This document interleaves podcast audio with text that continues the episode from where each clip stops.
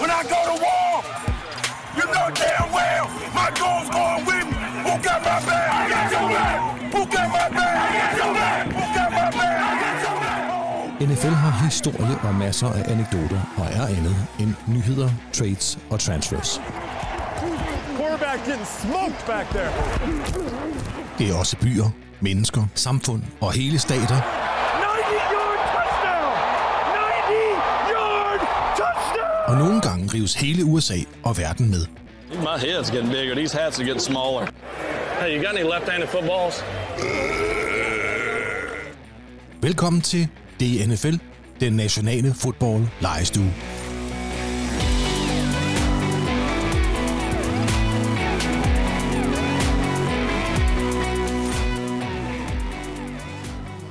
Jeg har købt den i en øh, øh, genbrugsbutik i Hillerød. Okay. Er, For en det, er du sikker på, at det er en Saints? Er det ikke bare sådan en... Nej, det er en Saints. Den er broderet øh, de, i Taiwan. Er det- det, er en Saints-fan. Er det for at hylde, at Derek Carr er kommet til Saints? Det er er det det ikke. Nej, det er fordi, Nå. vi skal snakke om Saints. Ah, Ja, røbet lidt. Oh, hvad, hvad, starter vi bare, eller hvad? hvad I klar? Knappen, knappen lyser rødt, så bare go. Oh, ja. Oh, ja. Kære lyttere, den nationale fodboldlejestue er tilbage. Vi byder jer velkommen til en ny, spændende sæson, sæson 4.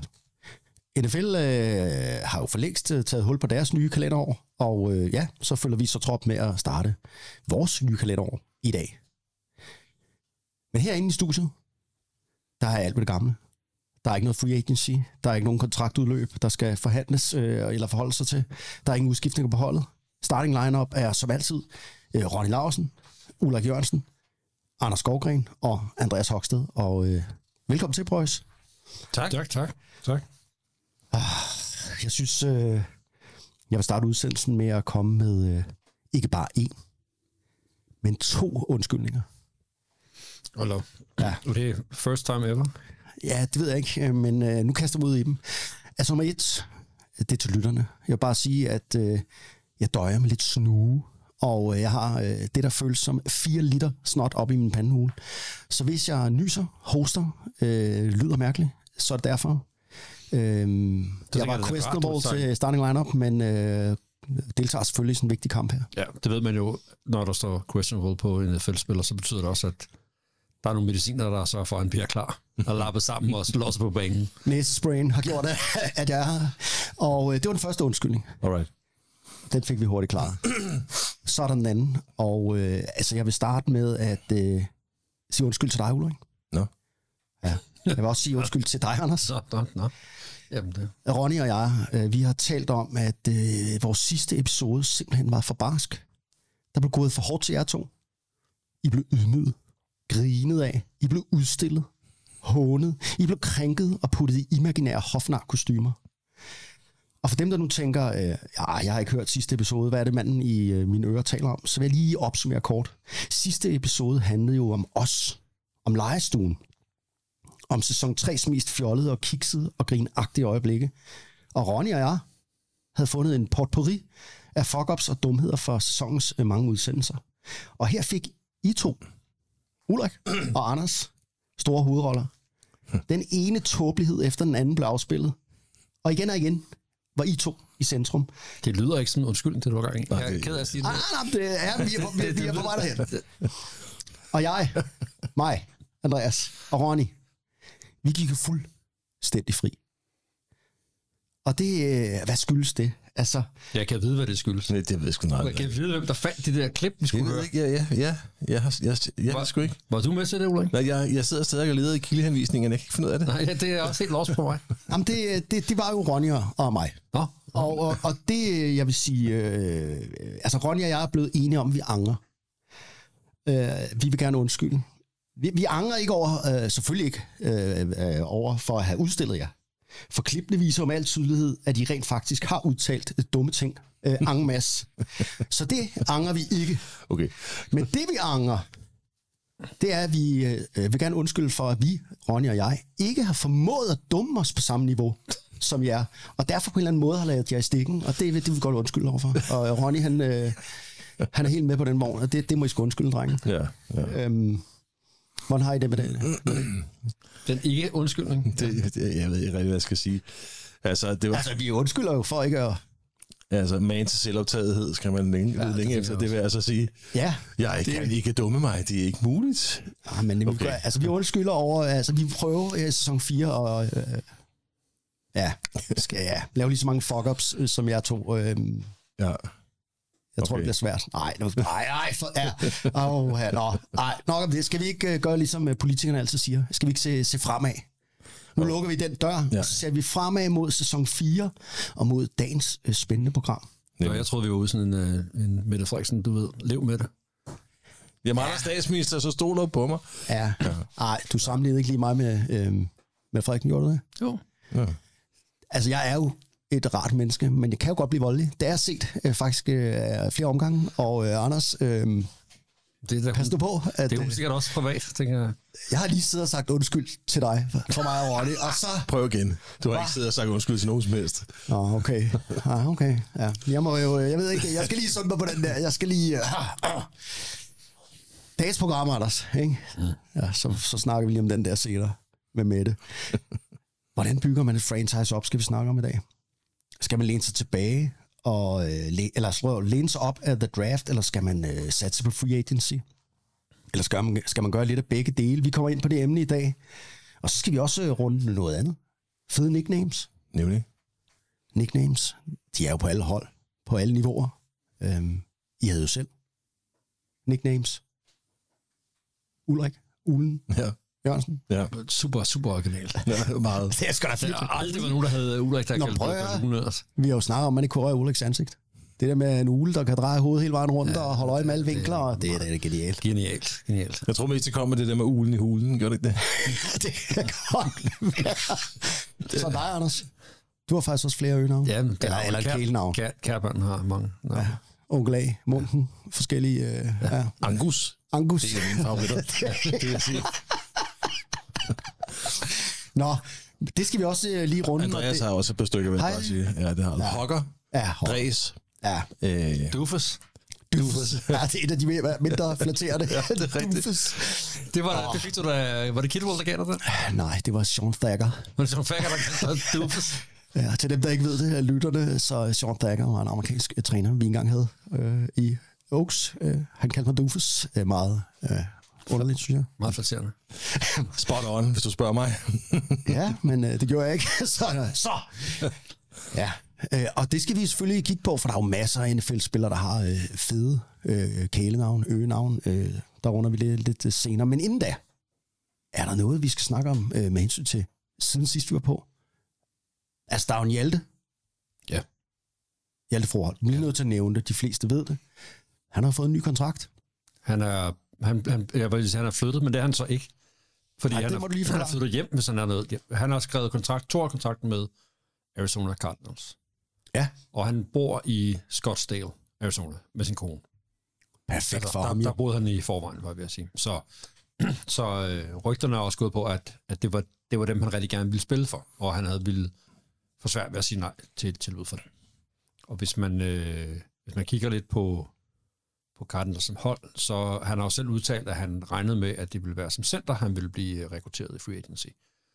Og øh, i den sammenhæng, så har han... Øh, så er han jo kommet til et hold, som både er i hans egen baghave, men faktisk også, hvor deres starting center er retired. Rodney Hudson har været Mm. starting center for dem de sidste par år, og, og retired her offseason. Så lige nu er han, han nummer et center hos dem. Øh, og det, det er jo ikke til at vide, hvad de når at bringe ind og spiller i, i resten af free agency eller i, i draften, men, men altså lige nu, hvis de skulle spille i morgen, så ville han være starting center for dem. Ja, og det er jo selvfølgelig en lidt interessant øh, situation øh, med Cardinals. De har en ny trænerstab, men øh, de fyrede jo øh, Cliff Kingsbury efter sæsonen, og så har de jo den her øh, helt specielle øh, quarterback, Carl Murray, som bevæger sig over hele banen. Så derfor er det jo, øh, det, det, det gør jo virkelig, at man sætter, stiller store krav til sin offensive line. Man ved aldrig, hvor den quarterback han er henne. Men øh, jeg prøvede lige at dyrke lidt ned i, hvad har de egentlig her? Og der er ingen tvivl om, at Cardinals er der et bedre sted at komme. Altså, det er nemmere for ham vejen til at blive starter. Jeg vil så sige, at den kontrakt, han har fået, det er backup money. Ja. Øh, altså, det er ikke starter money, det er backup money, men, men øh, er det nogen af 40 millioner danske kroner, hvis alt går op i den højere enhed. Øh, selvfølgelig mange penge, men, men, men backup money. Men lige nu er det rigtigt, som jeg kan se det, så, og hvad jeg hører derude, så han starter på center. Men Arizona Cardinals øh, er der rigtig, rigtig mange draft-eksperter, der spår drafter et center som det allerførste. De har øh, været ret offentlige ude og, og, og, sådan, og snakke om ham her, Luke Weibler fra Ohio State. Øh, men altså, nu må vi se. Der er jo ikke nogen, der siger, hvad man drafter før. Øh. Der kan være om før dem, og der kan ske alt muligt. Men uagtet, så kan man sige, øh, skulle Arizona drafte en, en center højt, jamen altså, øh, Hjalte kan jo godt, han har jo noget erfaring, han har også draftet højt. Kan jo sagtens gå hen og vinde det battle der. Ja, ja. Og, øh, nå, jamen altså, og, og, og, så kan han jo spille øh, garden, øh, og guard, ja, der er de rige, rimelig øh, sikre på deres guardpositioner, men alligevel, altså, det er, ikke, det er slet ikke en linje, som Cleveland Browns, kommer fra, med stjerner. Nej, altså kan man, så er det jo øh, så er det en kontrakt, hvor hans penge i år er garanteret. Det vil sige, at, at altså, det koster dem det samme at have ham på holdet, som hvis de skulle cutte ham. Så, så hvis de skulle skille sig af med ham, så er det kun fordi, de har brug for den plads til en anden spiller. Ja. Det er ikke for, for pengenes skyld, at det, hvis de skulle cutte ham i år. Det kan de lige så godt vente med til efter sæsonen, hvis, hvis det det ikke for år to er ikke garanteret den der kontrakt. Så, så må ikke øh, vi ser ham der hele året. Og også fedt for ham, ikke, at øh, det må betyde meget, det der med, at øh, det er hans egen baghave. Altså, han kunne jo lige så godt have været, lad os sige, han var råd til Buffalo. Altså, så skulle ja. han rykke hele øh, rød og rød, altså med sin kone og familie, og der er lang vej at rejse. Ja, det betyder også- noget mentalt, tror jeg. Præcis, præcis. Altså nu kan han køre på arbejde på en time, ikke? Ja, så øh, ah, det, tillykke til Hjalte med det, og øh, det bliver spændende at følge, og det følger vi selvfølgelig her i livestream. Ja, og fint, at han har fået det på plads så, så tidligt i free agency, ikke? Fordi han er jo sådan en, mm. som du siger, det er backup money. Han er sådan en, skal han starte, skal han være backup? Altså, han er i det der spænd, og, og der er jo der er jo masser af spillere, der ikke har fået kontrakter endnu i free agency, og det kunne han jo sagtens være en af dem, der faktisk først fik en kontrakt efter draften, hvor alle så vidste, hvad de, øh, hvad de havde af, af talenter, ikke? Ja, det, det virker som, de virkelig vil have ham. De var hurtigt ude og, ja, og gribe ja. fat i ham. Ja. Så, øh, så det ser lyst ud for ham. Uh, er der andet, vi sådan... Øh, er der noget, I har sådan lige... Øh, Så, så har jo den første runde af free agency jo kørt, ja, Øh, og der er jo, altså, der sker jo det, der sker hver år, hvor jeg vil sige, der bliver delt nogen, men jeg synes ikke, der har været, hvis der er noget, der ikke har sket, så har det ikke været nogen ret mange af de der vanvittige kontrakter, hvor man tænker, hold da op, det kunne kuk. Altså, de to store historier, der mangler, det er jo Aaron Rodgers til Jets. Alle, alle, alle har sagt, at det er, han skal. Øh, men men, Men- Green Bay vil have noget for ham. jeg mere end Jets vil give for ham, ikke? Øh, der kan vi jo give et shout-out til en af vores kollegaer, podcast øh, 20 start på DR1, hvor de faktisk har taget den op. De har jo øh, Morten Havsborg, som jo er Packers-fan, Ja, sådan. og som øh, jo helst optræder i en Packers-jersey, når han øh, bliver set. Øh, Godt de, menneske, de har lavet sådan en om, øh, om Aaron Rodgers og hans, øh, om hans historie der. Det er den ene historie, og den anden er jo Lamar Jackson, som ikke kan finde ud af at blive enig med, øh, med Ravens om kontrakt. Og det sjove med Lamar Jackson er jo, at han er hans egen agent. Ja. Det skulle han måske øh, lade være med at være, fordi nu er der gået flere år, hvor det ikke har lykkes øh, for ham, det der. Og så kan man sige, det er også med til at føre til, at øh, mystikken bliver så stor, fordi tit er det jo de der agenter, der ligger noget til pressen. Altså, mm. ja, det er helt umuligt at få en forhandlet, men øh, det gør, kan man jo ikke selv gøre. Altså, så er det Han jo er ikke for mor til det. Nå ja, det kan selvfølgelig godt være. Hun har jo haft sådan lidt en agentrolle. Ja. Uh, ja. Jeg har lige et spørgsmål om Lamar. Uh, har han i virkeligheden for, lidt for høje tanker om sig selv? Jeg ved godt, at han er en, en klasse quarterback. Det er jeg helt med på, når han er bedst, ikke? Men har han for høje tanker om sig selv? Er det en af grundene til, at det er lidt svært for ham at, at settle med Ravens? De har jo franchise ham. Er det ikke sådan der? Jo, Ja. så, så hvis et hold vil give to first round picks for ham, så, Ja. kan, de, så kan de tage ham, hvad vil jeg sige. Mm. Øh, jeg tror, at det, er det, som jeg hørte, altså de der rygter, der går, så går det på, at han vil have en fuld garanteret kontrakt. Ja. Det ser man jo i øh, baseball og i basketball. Han er det sjovere penge. Mm. Ja. Ja. Og alle de andre hold har jo været stiktosset på Browns over at lave en fuld garanteret kontrakt. Mm. Fordi det har man ikke i NFL. Nej. Og det vil jeg meget have, og det tror jeg ikke, der er nogen, der vil give. Så jeg tror, at øh, han skal nok få masser af penge, men jeg tror ikke, han får en fuld garanteret kontrakt. Og øh, altså, nu må vi se. Øh, så er der rygter om Patriots og ham også jo. Men, så er der lidt rygter er der, men det er meget lidt rygter. Ja, Coles er også øh, inde i billedet, ikke? fordi Jo. de faktisk mangler en quarterback. Må jeg også lige stille et spørgsmål om det der med de, med de garanterede penge der? Fordi, fordi jeg tænker, at, øhm, at det ikke er meget problematisk i virkeligheden for NFL, hvis de begynder på det der med at garantere alle pengene. vil det ikke gøre noget ved, ved salary cap i sidste ende?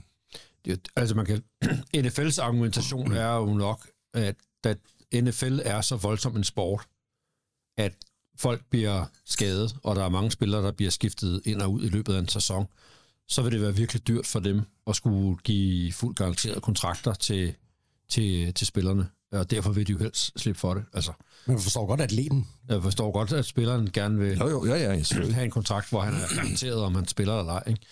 Og der findes jo forskellige afarter af de der kontrakter, hvor nogle af dem er fully guaranteed mod skader, for eksempel. Ikke? Mm. Så hvis du bliver skadet, så får du stadigvæk din kontrakt, men bliver du kottet, fordi du ikke spiller særlig godt, så får du ikke dine penge. Øh, Okay. så, så det er jo sådan et... Øh, og nærmest et overenskomstspørgsmål, hvad kan man sige. øh, også kan man diskutere, hvad det er, der er, hvad der er ret og rimeligt, ikke? Altså, Ja. øh, der er jo nogle af de der folk, der tjener jo altså, usandsynligt mange penge, ikke? Handsomely, mange penge, ja. Altså. Sådan en som Daniel Jones har skrevet øh, en kontrakt, der giver 40 millioner dollars om året. Ja. Det er sindssygt. Men det kan stadig betale sig for klubberne, så derfor gør de det glædeligt. Altså, man kan jo sige... Øh, nej, det kommer vi ind på senere. Vi skal snakke salary cap, free agency og den slags ting. Øhm, lad os vende os mod programmet. Jeg skulle lige så sige, jeg kunne faktisk godt spise noget øh, slik og kage, men, men der er ikke noget. Nej. Og det er bare sådan, hvad sker der? Det er Ronny, der har svigtet. Altså, der er ikke en... Øh, I plejer jo at skulle have jeres elskede øh, vanilla øh, på køn. Så er jeg Som Ulrik. smager fantastisk, vil jeg bare lige sige. Er, er, I, er det Og, og fordi, så har sagt til starter du Ronny, med at sige, at Ronny ikke har fucket op, og så har han ikke købt noget kage. Han starter med f- sæson 4, episode 1. Et stort fuck up for Ronny indtil videre. Der er, jeg kan ikke se det i hvert fald. Der er kaffe her, og så er der en lille bitte øh, øh, trekant med mælk derovre. Hvad er sådan pap, papmælk. Kappmælk, man kan hælde i sin kaffe. Det, det Der er ikke metadon-cola, der er ikke chokolade, der er ikke vanilla-poken, der er ingen salgstænger, der er ingen Ronny heller.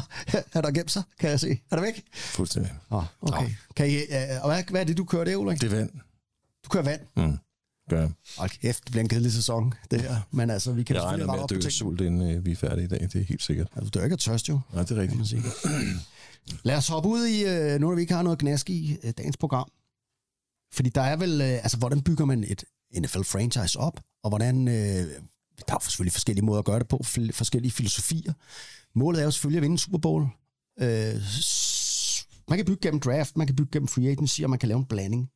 Lad mig lige kort rise op, hvad, hvad er det her med free agency? For alle i dag siger jo, at det er jo en del af sporten, men den har jo ikke altid været i NFL. Altså, øh, free agency i den form, vi kender i dag, øh, kom jo til i 1993.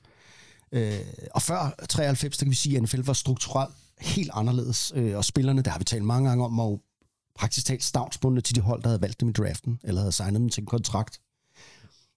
I 82 og i 87, der strækkede spillerne, øh, og øh, NFL var stort set ligeglade. De der gav ikke noget, de der strækker. Øh, NFL ønskede selvfølgelig ikke free agency, og hvorfor gjorde de ikke det? Jamen, det, øh, hvis der er free agency, er der jo også konkurrence om arbejdskraften, og det betyder jo, at, at lønningerne stiger markant. Så det øh, ønskede NFL-ejerne ikke. De ville putte i egen lommer, men de ville ikke øh, ja, belønne spillerne, kan man sige, og give en større andel til spillerne af deres fortjeneste. Og det medførte en masse øh, søgsmål. I 1989 sagsøgte NFL-spillernes fagforening NFL, øh, for at, øh, ligesom at hindre den her fri øh, bevægelighed af arbejdskraften. Øh, så, så NFL blev nødt til at gøre et eller andet. De opfandt så et system, der hed Plan B. Og det, det skulle nok. ja, kan du huske det? Plan B. Plan B. Øh, det var der et par år, og Plan B betød, at hver hold... Plan B-spiller. Det lyder Ja, ikke så det fedt. det. Hvad hvad Det plan A? det Hvad- er hvad- hvad- Hvorfor Plan B? Ja, det er rigtigt. Det lyder bare sådan lille smule nederen. Hvad plan B? Der var ikke plan A. Ja. Den var skyllet ud. Plan B betød, at hver franchise kunne øh, pege på 37 spillere, dem kunne man ikke røre ved, og resten skulle så være free agents øh, på deres roster. Det vil sige, de blev plan B-players. Så der var en øh, pulje af de dårligste spillere, øh, som, eller øh, ja, Ja. ja, nogle spillere, som ville noget andet. Som havde sagt, jeg gider ikke spille her mere og sådan noget. Så kunne man kaste dem ud på plan B. Men det var jo haspins og... Altså, Ja, det det var var det. dem, der ikke var... Det var typisk øh, ældre Det spillere. var, altså. det var plan B. Det var, den, ingen, det var den penge, vi lavede jo. Det var det. det, det var, øh, ja. Meget sigende navn. Det, dengang kunne man kalde tingene det, det var. Du er en plan B-spiller. Sådan er det. Det var selvfølgelig ikke nok. Spillerne, de, det var en start, øh, men, øh, men øh, så begyndte der er en masse NFL-spillere enhændigt at lægge sagen mod NFL. Og lige pludselig fandt NFL ud af, at det her det er så ikke er holdbart. Og øh, så sker der det jo, at øh, NFL kommer med et, øh, et forslag, og Spillerforeningen er jo selvfølgelig med ind over det her, man skal jo forhandle. De siger, okay, I får free agency, men på en betingelse, det er, at vi opfinder noget, der hedder et salary cap system. Altså et fast beløb per hold per år til løn til spillerne. På den måde kan man jo lønregulere, så det ikke stak helt af. Og det vil sige, at et eller andet sted ønsker spillerne jo ikke noget salary cap. De ønsker, at de skal fjernes, så de frit kan forhandle løn.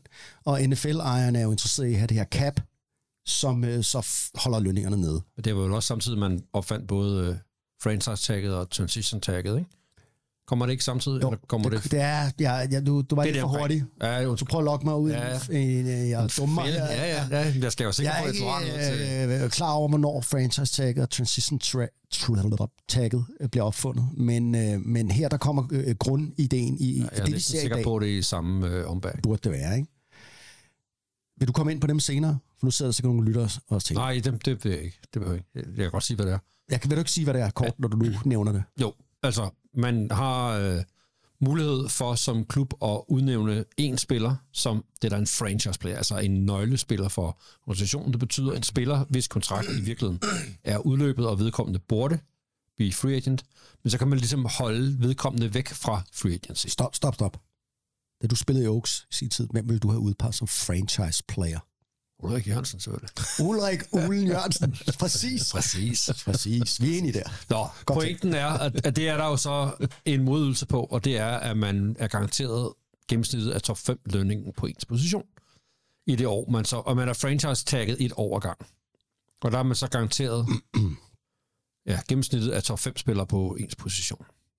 Og spillerne kan jo helst ikke lide at få det her franchise tag. Nej, for de vil jo gerne have en lang kontrakt. Ja. Øh, og det andet tag er sådan lidt, hvor man i virkeligheden bliver tag, er det top 10, man får en gennemsnitsløn af, som er sådan lidt en, en, øh, ja, en billig udgave, nogen man også gerne vil holde på, men som er, hvor, hvor, hvor, hvor prisen er det lavere, også hvis nogle andre gerne vil ind og, og have det. Og det er jo det, vi havde her, hvis vi bare tager det med Lamar som eksempel, fordi han er jo øh, en spiller, som er blevet franchise-tagget, og der skal man give to first round picks, Mm. for at kunne lov at lave en kontrakt med ham. Det er dyrt. Ja. Han er også en game changer, så det skal man selvfølgelig finde ud af. Er det det, Ja. man vil ofre for det, og har man muligheden for det? Så fik vi lige det på plads. Jeg har lige et spørgsmål, ikke? Er det spørgeløs? Altså, er der ikke noget med, at øh, før i tiden, der, der husker jeg det også sådan, som du beskrev det der, ikke? Øh, at hvert hold havde én franchise-spiller. Mm. Har de stadig, er, er det stadig sådan, der? De, Ja. ja. kan, de kan kun, altså Lamar er Ravens franchise-spiller, færdig. Ja. Men det bliver brugt på en anden måde nu, end det blev brugt før i tiden, gør det ikke det? Jo, før sådan gjorde man det meget, fordi det, det var en måde ligesom at holde på nogle spillere på. Barry Sanders, for eksempel. I dag ikke, er de, gør man det ikke så meget, fordi man ved, at spillerne bliver sure over det. De vil hellere have en, en forhandlet en kontrakt. Og, Føler sig ikke værdsat, kan man sige. nej. Øh, så det giver en masse bøvl med ens typisk med en stjernespiller. Og så netop fordi der er den der øh, forholdsvis høje løn i det, så er det heller ikke altid, det er en god forretning. Altså det, det er også dyrt, det er mange penge. Ja. Man behøver ikke at bruge det, skal det jo siges. Nej, nej, nej. Man Det gør, det, det. Ja. det står en frit for. Ja, lige præcis. Det er valgfrit. Så hvorfor har de for eksempel franchise Lamar? Ja, det er fordi, ellers ville han jo være free agent. Altså, Ja. så ville han kunne gå ud i dag og skrive kontrakt med den klub, han ville. Okay. Til den løn, han kunne få. Ja. Og det er de jo ikke interesseret i. De vil jo gerne have, at han bliver hos Ravens. De vil jo meget gerne beholde ham. De vil bare ikke give ham de penge, han vil have garanteret. Nej. Så er det jo en måde at beholde ham i hvert fald et år. Så De stavnsbinder ham lidt. Ja. I et år. Det er det franchise tagger kan. det er det, franchise. det er derfor spillerne, de synes, det er en dårlig idé. Og han kan ikke gøre en brik ved det, eller sådan noget. Ikke ikke medmindre nogen vil betale to Nå, nå. first round picks for at få. Nej, så det er et etårigt stavnsbånd, man har aftalt. Ja. Og man skal jo sige, det ligger jo, altså det der Andreas også beskriver, det er jo ikke bare NFL, der har dikteret det er sådan, det er jo det, man, Mm. det er jo deres overenskomst. overenskomst. De, Ja. ja. Det hedder en CBA, Collective Bargaining Agreement, som man, altså, det er en overenskomst mellem løn, arbejdsgiver og arbejdstager. Meget, meget lige en, en, altså en overenskomst herhjemme, ikke? Jo. Mm. Øh, hvor, hvor de der ting er lagt ind i. Så, så det, er jo, det er jo de aftalte spilleregler, som er på, på det der marked, og det er jo Lad os vende tilbage til, øh, hvordan man egentlig bygger et hold op og strategier øh, herfor. Jeg ved, Anders, du vil fortælle lidt om, jeg ved ikke, om det er der, vi skal hen nu, eller hvor, hvor men du vil jo gerne fortælle om øh, en måde, man kan gøre tingene Ja, på. jeg tænker, at vi, vi måske lige skal tage det der salary cap først. Vil du tage begrebet salary cap først? Ja, så lad os øh, Fordi- øh, så se en del. Fordi det er jo populært sagt sådan et lønloft på, ja. hvor mange øh, lønkroner man må bruge på spillerne. I europæisk fodbold, der ser man jo, at der ikke er et lønloft, og det betyder, at i de fleste nationale ligaer er det de samme år, der vinder, eller samme hold, der vinder år efter år, fordi de bare kan bruge flere penge, end de andre har. I NFL har man, ligesom de andre udjævnende faktorer, valgt at have det her salary cap, som selvfølgelig både gør det, som Andreas nævnte, at sikre, at der ikke bliver brugt for mange penge, men også gør, at alle kan være konkurrencedygtige inden for det loft, der nu er.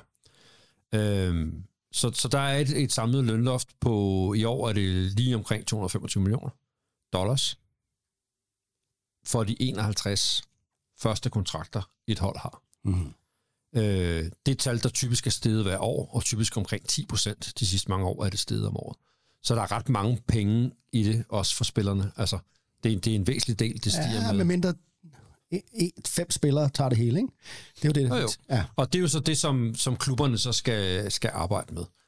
Og det er sådan, at når et league year, altså øh, det starter 15. marts, der starter to, øh, hvad hedder det, 2023 league year, altså sæsonen 2023. Den, For NFL, ja. det starter, de har den, den, har man, den er slags som skæringsdato der. Der skal man være inden for salary cap'et. Og man må ikke på noget tidspunkt overskride det. Det er sådan, at det øjeblik, du skriver en kontrakt med en spiller, så bliver den sendt ind til NFL's hovedkontor, som tjekker, at det er inden for reglerne og inden for salary cap'et. Og hvis du ikke har pengene på dit cap, så gælder kontrakten ikke. Okay. Så man kan ikke overskride det. Så, man, så skal man hvad hedder det, skabe noget luft. inden Så for det 15. salary marts, der er nogle hold, der har haft travlt inden 15. marts. Ja, og det er også der, man typisk op til det. Der ser man, de der spillere bliver... Altså, klubberne hælder spillere, fyre spillere og laver deres kontrakter om for at skabe plads på salary cap. Mm. Og det er der en hel masse matematik i, det der, hvordan man kan gøre det. Groft sagt betyder det, salary capet er dette års kontrakt på de 51 øh, hvad hedder det, bedst betalte spillere, du har på dit hold. Mm.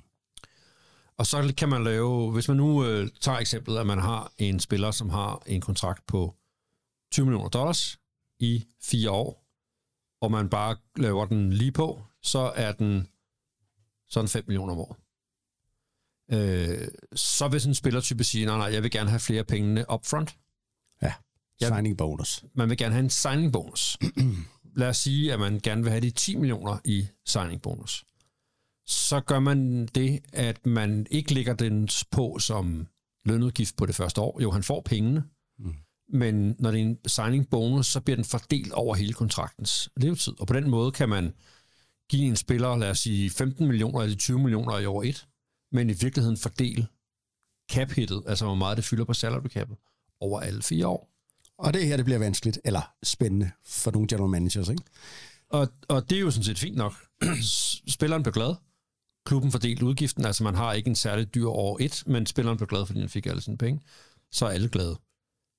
Udfordringen sker så, hvis den viser sig, at lad os sige, efter år 1, så vil man ikke beholde den spiller mere alligevel. Der sker et eller andet, som man skal skille sig af med ham. Han trækker sig tilbage. Så skal al den kontrakt, han har fået og skulle have, som han altså har garanteret, for eksempel sin signing bonus, den tæller så i år to. Mm. Og det vil sige, hvis det er eksemplet med de 10 millioner i, i uh, signing bonus, så tæller han så med 7,5 millioner i år to, fordi det er resten af den signing bonus, der er tilbage. Og det er det, man kalder dead money. Fordi det er penge, som er bundet op i en spiller, som ikke er der mere. Og det det er der nogle hold, der ender med at have ret meget af deres salary cap, som er brugt på dead money. Altså, Det skal jeg jo tale lidt om senere, den her udsendelse, om Ja. hold, der har det. det er noget, der fylder på, på, på bankbogen, altså ikke på den ja. virkelige bankbog, men på den her salary cap bankbog, som jo er med til at gøre det handlerum, man har, øh, væsentligt mindre.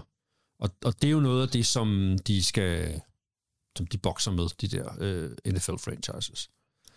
Øhm, og der kan man sige, der er nogle af dem, der lever højt på, at hver år så stiger salary cap'en, så bliver der lagt, så bliver den beløbet højere, for det gør, at nogle af de kontrakter, de har skubbet foran sig, at dem kan de så få plads til inden for inden under kappet øh, året efter. Og så, altså, man kan jo også sige, at øh, man kan jo, hvis man mener, man har et hold, der lige om lidt, måske kan vinde Super Bowl, men de mangler lige noget, nogle få stjerner, så kan man jo hyre nogle ældre stjerner ind på nogle kæmpe på den her måde. Man ved jo godt, de, altså, altså så kaster man alle chipsene ind midt på bordet, og så går man efter det et år. Og øh, hvis man vinder trofæet, er alle jo glade. Øh, ja, der kommer nogle problemer de, nærmere, øh, de næste par år, Men, men vi har jo set det flere gange, at det er en måde, hvorpå man kan satse på, og hvor det kan lykkes, eller så kan det gå grueligt galt. Øh, det skal vi jo tale lidt om i dag. Øhm, Jeg skal jo tale lidt om Saints, øh, blandt andet, øh, om hvordan øh, de står i en færdelig situation, men øh, det gør de af en, af en årsag, fordi de netop prøvede at øh, give det fuld gas. Og så har vi jo set øh, et år, ikke? og så har vi jo set Rams virkelig have succes med, med nogle af de her ting. Ja, men lidt med, en- med, en, med en anden strategi, ikke? Men, men man kan, Lidt. altså, hvis det bedste eksempel i år på at have en god salary cap situation er jo Chicago Bears, Ja. som øh, var helt op at have øh, næsten 97 millioner dollars i ledig salary cap, Hold op. som de så kunne bruge til at gå ud og skrive spillere med. Ja. Og det er jo kombineret med, hvis vi lige tager, vi gør Bears færdig med deres aktuelle situation. Mm. De har deres øh, quarterback på, på plads i Justin Fields, som det vil de gerne have. Og de var jo det dårligste hold i NFL sidste år. Og det betyder, at de havde first overall pick. Altså, de havde det første valg i draften. De kunne vælge blandt alle spillere, der kom ud af college, der kunne de vælge den, det helst være. Og det pick har de jo solgt, mm. eller traded, til øh, Carolina Panthers Fik de jo meget for det, synes jeg. og rykke ned som nummer 9. Det vil sige, at de har stadigvæk rimelig højt draft, så de kan få en ja. dygtig spiller. Men de har så fået øh, hvad hedder de, øh, Panthers første runde valg både i år og til næste år. Og DJ Moore. Og DJ Moore, som er receiver. deres bedste receiver, som hvis tager en kontrakt, der koster ham dem 20 millioner i år. Men det gør jo ikke noget, for de har plads under salary cap'en. Og samtidig var noget af det, man har talt om hele tiden, eller den tid Justin Fields har været der, det han allermest har brug for, er nogle dygtige receivers at spille sammen med. Og der er DJ Moore altså en... Er han en top 10 receiver i NFL? Det er tæt på i hvert fald. Ikke? Ja, altså, jeg synes, han er fremragende. Rigtig Han, er, han er virkelig, virkelig Ung også jo. Ja, øh, som de så har skaffet sig til på den her måde, og man kan sige, øh, plus de også har et andet, hvad hedder det, Carolinas anden rundevalg i 25, tror jeg. Og man kan jo sige, det er jo lidt et gamble, hvor gode bliver de der øh, picks, hvad bliver de værd, men man kan sige, Carolinas første rundevalg i 24, det er jo ikke sikkert, at Carolina bliver særlig gode i år. Mm. Så hvis de bliver det aller dårligste hold i NFL i øh, 23, så skylder de deres første runde pick, som så vil være det allerførste, mm. til Bears. Ja. Så, øh, Rigtig god handel, ikke? For deres. Så det, det, det kan jo virkelig rykke noget for sådan en franchise. Det kræver selvfølgelig, at man kan forvalte det her cap, altså betale dem til nogle spillere, der kan værdi for en, men også øh, med ja, og der, der, der, der synes jeg faktisk, at øh, når man kigger på, hvad det er, så Bears har gjort med det, altså så har de jo, øh, har de jo ikke lavet så mange af det, man kalder splash moves, altså sådan store stjerner, som har stor øh, name recognition. De har hentet nogle running backs, de har hentet nogle tight ends, altså sådan lidt øh, low profile spillere, som heller ikke er særlig dyre, og så har de jo lavet en enkelt, øh, en enkelt dyr handel. Øh, hvad hedder han? Øh, TJ Edmonds, øh, linebackeren, mm. som de jo så virkelig har givet en stor kontrakt, og man kan sige, det er en vældig stor kontrakt for en linebacker at, at få. Øh, men omvendt, når man er et dårligt hold, og som ikke vinder så meget, så bliver man typisk nødt til at gøre noget ekstra for at lokke stjernerne til.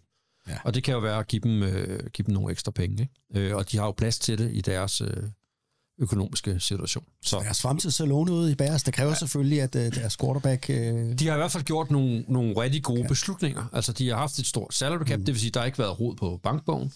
De har lavet nogle gode øh, handler på det. De har lavet en god handel på deres øh, draft. De har øh, et, øh, deres, deres bud på en franchise quarterback har de på plads. Om, om man så bliver så god, som, som de håber på, det, det er der jo ikke nogen, der ved. Men de har i hvert fald sat sig selv i en god situation i forhold til at kunne, øh, kunne blive bedre.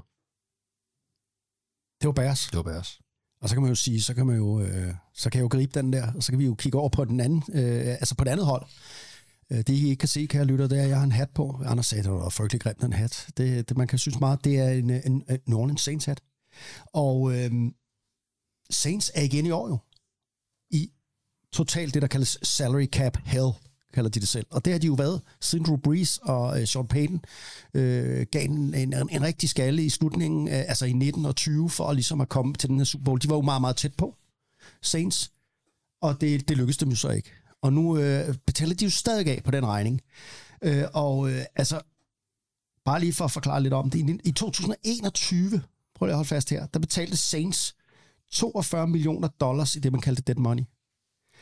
Øh, altså penge til spillere, som ikke længere var på roster, det er det, du forklarer om. Alene 11 millioner til Drew Brees. Øh, man havde givet ham en kæmpe kontrakt, men vidste jo godt, at han var jo en gammel mand.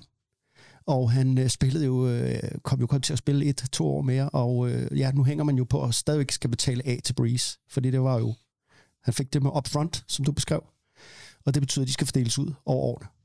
Du må rette mig, hvis det er forkert, Det er hvis du er vores øh, regnskabsfører her. Altså prøv lige at holde fast her, ikke? 2021, der betalte Saints organisation til 58 spillere, som ikke længere var på roster. Det var en del af, de skulle betale. Ikke aktive spillere længere. Så hopper vi frem til 2022. Øh, der, altså det her, det tager jo overvis ret op på. Fordi det er jo det, er jo det du lige forklarede, Anders. Altså det, det kan jo være over overvis. Ja, medmindre man vælger at stoppe op og rydde op. Ja, Og sige, okay, så tager vi et år, hvor vi stænker, men vi får ryddet alle bøgerne. Altså alle de der penge, vi skylder, dem lader vi stå på i år. Vi bliver nødt til at fyre nogle, eller trade nogle gode spillere væk. Men vi tager et år, hvor vi tager skrald, og så øh, starter vi lidt forberedt. Altså det, man kalder rebuild i... Øh, og det har de ikke gjort i Saints. det er nemlig ikke valgt, og det er måske det, der er det mest spektakulære ved, ved Saints-historien. Ja, fordi de har jo faktisk... Ja, altså Saints har jo ikke været i nærheden af at komme i Super Bowl siden, men de har jo ikke været decideret dårlige. Og, det, og de har alligevel lykkes dem at handle og sådan noget, og det er fordi, de bliver ved med at ligesom skubbe det her ud i fremtiden. Altså, de skal hver eneste gang, der er et nyt år, så skal de jo øh, genforhandle kontrakter, fordi de skal jo under, det du fortalte, man skal være i 0 den 15. marts. I 2022, der var de 75 millioner over kappen. Og det betyder, at man skal have fat i en masse spillere, så man skal rekonstruere deres kontrakter jo, og så man kan skubbe udgifterne fremad.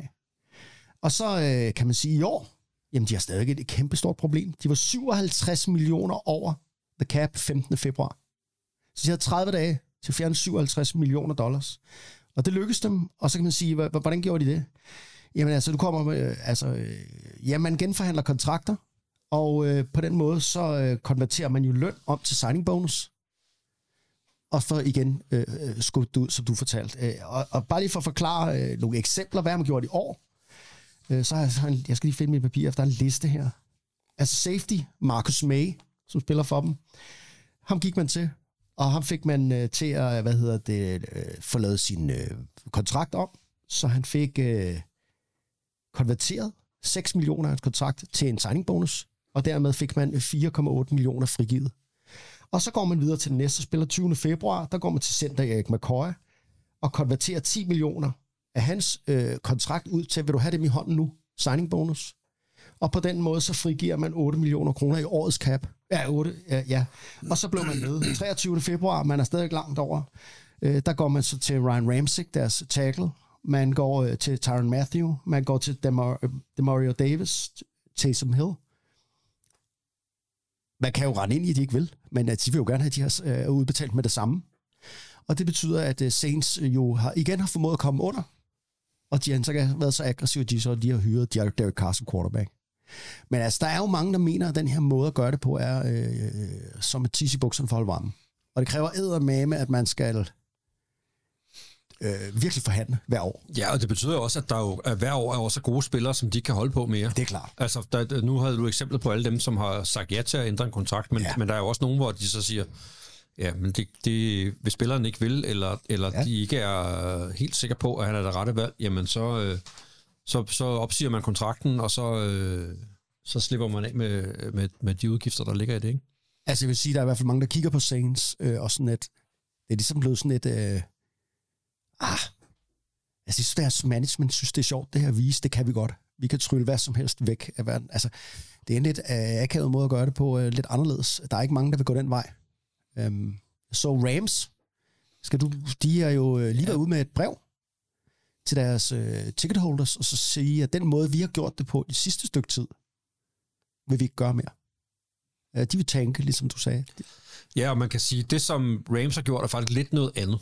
Okay. Fordi man kan sige, i, Enlighten os. I NFL er der ligesom to måder, man kan skaffe sig spillere på. Det ene er gennem free agency, som vi har talt om nu. Altså man hyrer etablerede spillere, som er i NFL, og giver dem en kontrakt, bum bum bum, som vi lige har talt om. Den anden vej at få spillere på, er jo gennem det, der hedder draft. Altså hvor, man, hvor det nye kul af talenter fra college kommer ind i NFL. Øh, og der er hele det her draft-system, det kommer vi til at komme nærmere ind på, når vi nærmer os draften, øh, som er slut april. Øh, men jo i virkeligheden handler om, at man får lov at vælge en spiller, og det dårligste hold sidste år får lov at vælge først. Og det kører man så alle hold igennem, og så gør man det gør man i princippet syv gange. Så der er syv runder, hvor alle har et valg, som er efter, hvor gode de var sidste år. Men det her er jo NFL, så intet er jo simpelt. Nej. For dem kan man også handle med. Som vi talte om med Bears og, og Panthers, som traded first round picks og, og handlede med ikke bare byttede picks, altså øh, hvilket valg det er, det kan også involvere spillere. Øh, at man, kan, man kan handle en, en, øh, en spiller øh, for draft picks. Og det har i virkeligheden været nøglestenen i det, som Rams, Rams har Rams gjort. har gjort, ja. Fordi Rams har sagt sådan her, prøv at, vi vil i virkeligheden gerne have nogle dygtige, etablerede spillere. Det vil vi hellere have, end vi vil have sådan en øh, lotterikupon øh, på en college-spiller, som man, man godt kan være talentfuld, men vi ved jo ikke, hvordan de udvikler sig. Nej, kan vi få nogen, der er etableret i NFL, som godt kan finde ud af det her spil? Det vil vi hellere have. Så vi vil hellere trade vores draft picks væk for at få etablerede spillere. Og hvis vi bare lige skal holde fast i det, så de to mest øh, navnkundige eksempler, de har gjort med det, det er jo, øh, hvad hedder han, Jalen Ramsey, Mm. Cornerbacken, ja. cornerbacken, som de, Jaguars. som de hentede i Jaguars for to first round picks. Øh, Fuldstændig vanvittigt, der mangler mener for defense player. Ja, det var jo virkelig en høj pris. Men man må også sige, at han har bare, øh, nu var han ikke i år, men de sidste... altså, Ja, han har været god. han har været virkelig god for, for Rams, så det kan man jo sige... øh, Men, er men det var nye ting. Altså, der var, der var folk, der sagde, hold da op. Ja, hold da op. Og den anden var jo Matthew Stafford. De vidste jo, de manglede en quarterback. Mm. Og øh, der traded de jo ham for øh, Jared Goff i Detroit. Jared, Detroit fik Jared Goff og to first round picks, Mm. og Rams fik Matthew Stafford. Og det førte jo til, at de vandt Super Bowl.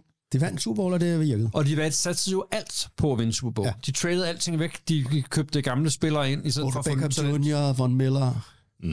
Ja.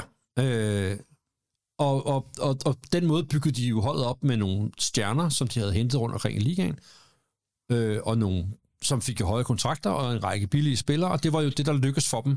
Den metode lykkedes jo for dem og til at vinde Super Bowl. Så det var en blanding af de to ting. Det var en ting at, at bruge de her draft picks som valuta, men samtidig hævde de også gamle veteraner ind og gav dem. De vidste godt, de er kun et år, Ja. men øh, det skal være i år, vi vinder. Og det lykkedes dem jo. Ja. Og så kan man sige, nu er de der spillere blevet for gamle. De har ikke noget ung talent. Nej. Fordi det har de jo ikke kunne få ind, mens de fik de der gamle spillere ind. Og, og nu står de i sådan en situation, hvor de jo helt er, er blottet for talent. Plus der er nogle gamle spillere, som, som jo ikke Æder kappen. æder af kappen, og som ikke øh, er særlig gode spillere mere. Men hvordan, Ulrik, nu sidder vi jo her og ævler og kævler om al vores øh, matematik her. Jeg kunne godt tænke mig at stille dig et spørgsmål. Ja. For du er jo også fan. Det er Hvad, hvad, vil fans godt, tror du, hoppe med på den her øh, måde at gøre tingene på, hvis det gør, at man kan løfte trofæet, Super Bowl-trofæet. Der er jo klubber, der ikke har vundet Super Bowl-trofæ.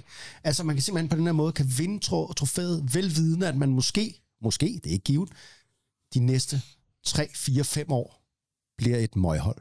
Ja, man ved jo heller ikke, man ender med at få trofæet ud af det. Hvad? Det er jo heller ikke garanteret, at man får. Nej, nej. Altså, det, Det, det er så jo, vi jo med, også med Saints for eksempel. Altså, de, de brugte ikke deres draft picks på den måde, du beskriver her, men altså, de gik også all in, kan man sige. Hvad siger du til det, Ulrik? Vil du som fan, hvordan vil du... Ja, Altså, jeg havde det ambivalent i hvert fald med det, som øh, Rams gjorde. For jeg kan jo sagtens forstå, hvorfor de gerne vil vinde Super Bowl. Jeg synes, det var fedt at se Stafford spille, og jeg synes, øh, deres defense var mega godt, og altså, lige den der, jeg elskede, at Von Miller kom til. Og jeg blev overrasket over, at de ikke, øh, eller jeg tænkte, kan jeg vide, hvorfor de så ikke kan holde på dem? Altså, hvorfor, et, et året efter var de jo super dårlige, altså sidste år, ikke? Mm. Øhm, så jeg tror, øh, altså, jeg tror, man har det ambivalent med det, at selvfølgelig en Super Bowl, det er fedt at se, det er sjovt at se øh, dem spille, øh, og så må man ligesom affinde sig med, ja, Altså, jeg er, jo, jeg er jo fan af Green Bay, og det er jo en helt anden måde. Altså, de gør jo slet ikke sådan her. Mm. Det mest konservative hold overhovedet jo. De, øh, altså, free agency bruger de jo stort set ikke til noget, andet end at resign nogle af deres egne. Øh, Det sådan har det været i mange, mange år med dem. Øh, men, men, øh, men, men altså, det er jo spændende at være fan, og man, altså, det er jo at rulle terningerne, ikke? Jo, ja, altså, og som generelt NFL-fan, så synes jeg jo, at det er interessant det her med, at det er forskellige veje til mål. ja. Fordi det gør, at hvis alle bare gjorde det samme, så ville det jo også være, hvis alle gjorde som Green Bay. Vi bruger vores egen draft pick, ja. vi udvikler vores egen spillere, vi handler ikke mere end højst nødvendigt, så vil det jo også være kedeligt. Yes. Det er, jo, det, er jo, det er jo med til at skabe, at det er også en spændende offseason, at der er nogen, der gerne vil tage chancen og trader deres draft picks væk og sådan noget. Det, det er jo god underholdning. Men jeg synes fandme, det er lidt vildt. Altså, når man tænker på, at det er en copycat league, ikke? Man kigger jo. Hele tiden på hinanden, hvor man efterligner hinanden. Altså, den måde Green Bay gør det på, og så den måde Saints gør det på, eller Rams gør det på, er jo helt forskellig. Helt forskellig. Og det synes jeg faktisk er ret øh, befriende. som du jo også siger, Anders. Og, jeg- men jeg synes også, det er ret vildt faktisk, at øh, man kan øh, lege med budgettet, øh, og, og på den måde, man bygger et hold op på så forskellig vis. Tror du ikke også, at Green Bay har været begunstiget af, at de sidste 30 år har haft øh, top 5 quarterbacks i deres øh, til lede efter angreb?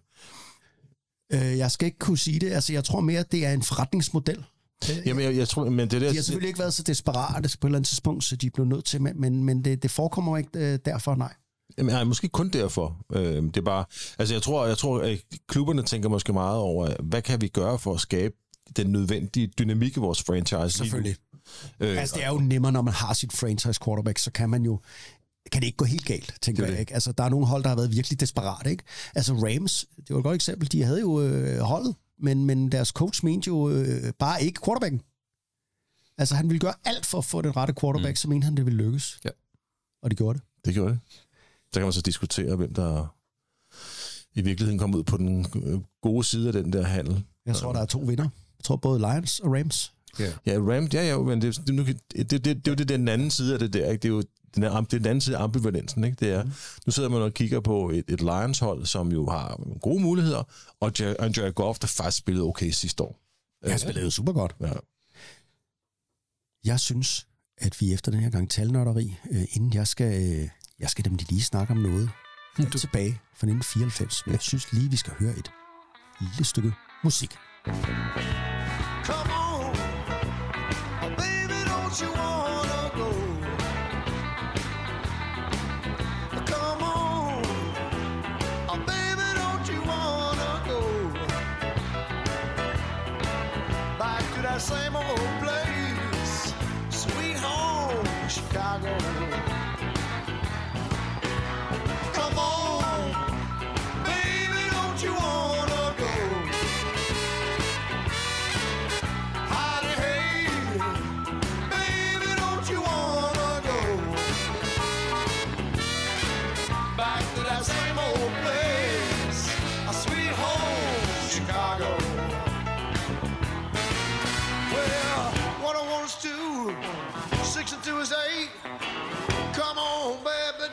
don't you make me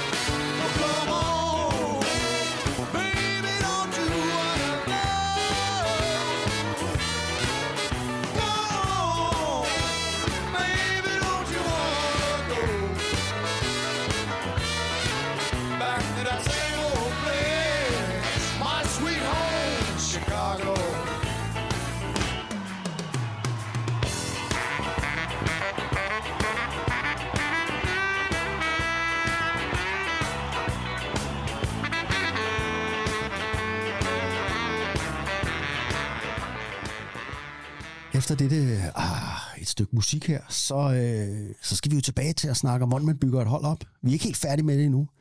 Fordi øh, Rams, øh, den her ekstreme tilgang, du beskrev, Anders, øh, er nok ikke helt tilfældig. Altså, man tør gå kreativt til det, fordi Sean McVay, deres unge head coach, øh, øh, har jo øh, kastet, øh, det, kastet, altså han er jo hovedmanden i det her projekt, og har hele tiden været det, og han har nok lært det fra nogle andre, fordi nu skal vi, øh, som altid, så hænger tingene sammen i NFL, og øh, nu skal jeg lige fortælle en historie fra 1994, fordi i 80'erne, der ved vi alle sammen, det kan vi tydeligt huske, øh, dengang var San Francisco 49ers det alt dominerende hold.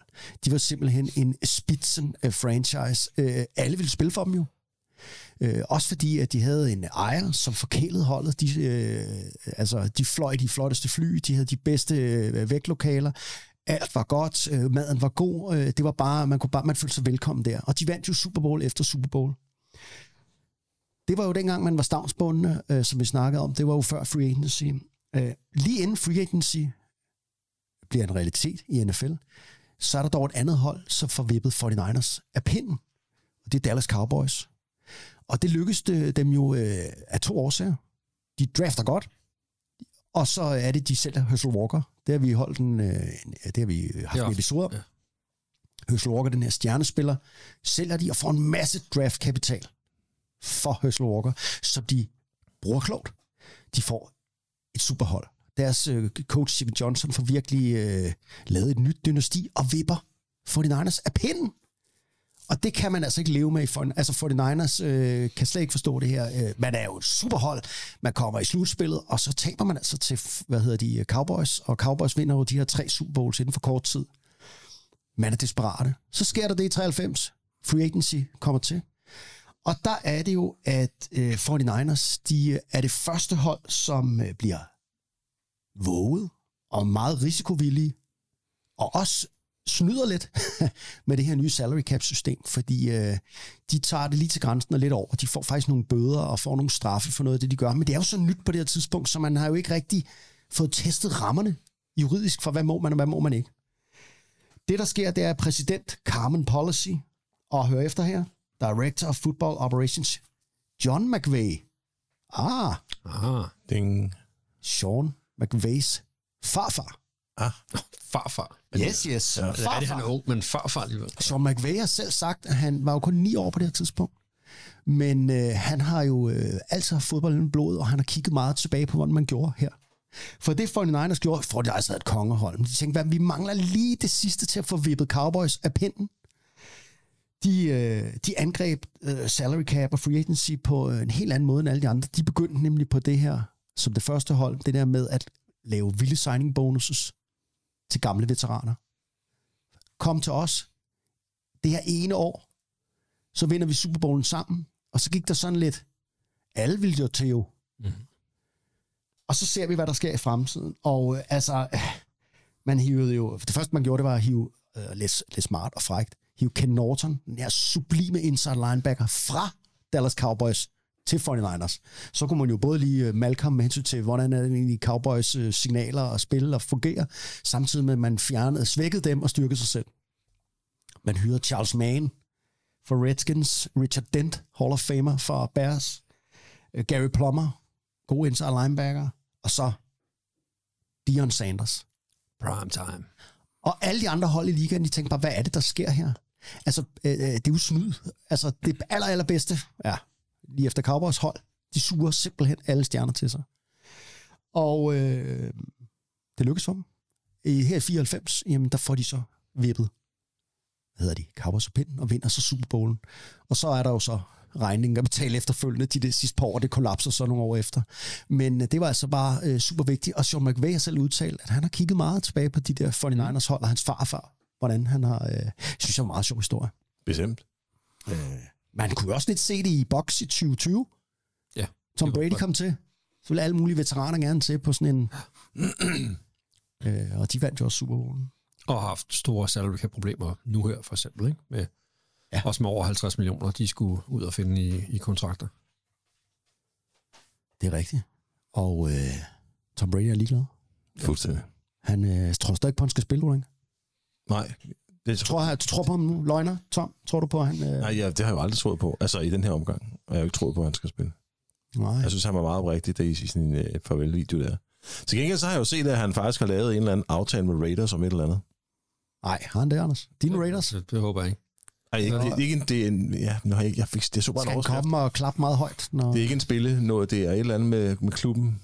Ja, Han har lavet en tv-kontrakt, som først starter i 24, ja jamen det... som på Er den højeste nogensinde? er fuldstændig vanvittigt beløb. Ja, jeg ved, hvad sker der? Og der er ikke nogen, der ved, om han er god på tv, jo. Nej, det er helt Altså, det er jo ikke Det noget, er bare navnet alene, Tom Brady.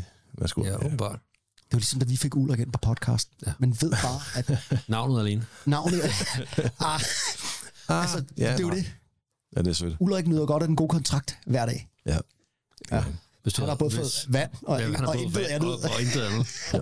og Ronny er stadig væk. Jeg har fået lov til at købe flere mikrofoner og alt muligt, tak. Ja, men øh, det er gaven, der bliver ved med at give. det, øh, nej, men altså, øh, okay. Øh, jeg synes også lige, vi skal, når vi nu er inde over det her salary cap og free agency og bygge hold op, vi er nødt til at lige snakke om Green Bay Packers, måden de gør det på. Fordi det, der er rigtig mange fans, og jeg har det især med det her de senere år, og de synes, det er sådan lidt kedeligt.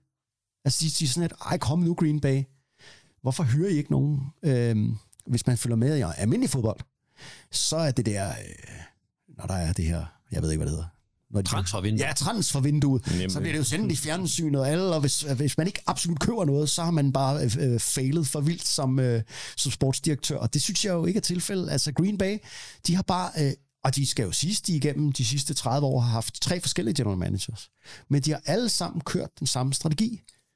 Og så dog, hvis de lige har haft øh, altså den enkelte spiller, man kunne kaste kassen efter, så gør de det.